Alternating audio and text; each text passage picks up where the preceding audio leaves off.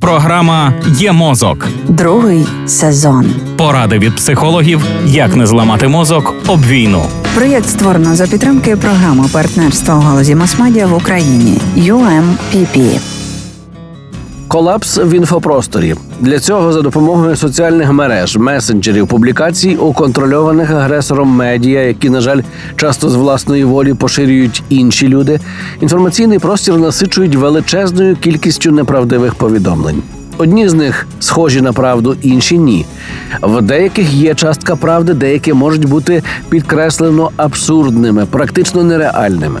Можливості людського мозку споживати і аналізувати інформацію обмежені, тому людина, занурена в отруєний інфопростір, невдовзі опиняється в ступорі. Вона більше не бачить межі між реальністю і вигадкою. Вона може почати вірити будь-якому неправдивому повідомленню чи навпаки вбачати фейки в повідомленнях офіційних джерел. Усе це вигідно агресору, бо змушує нас робити те, що хочеться йому.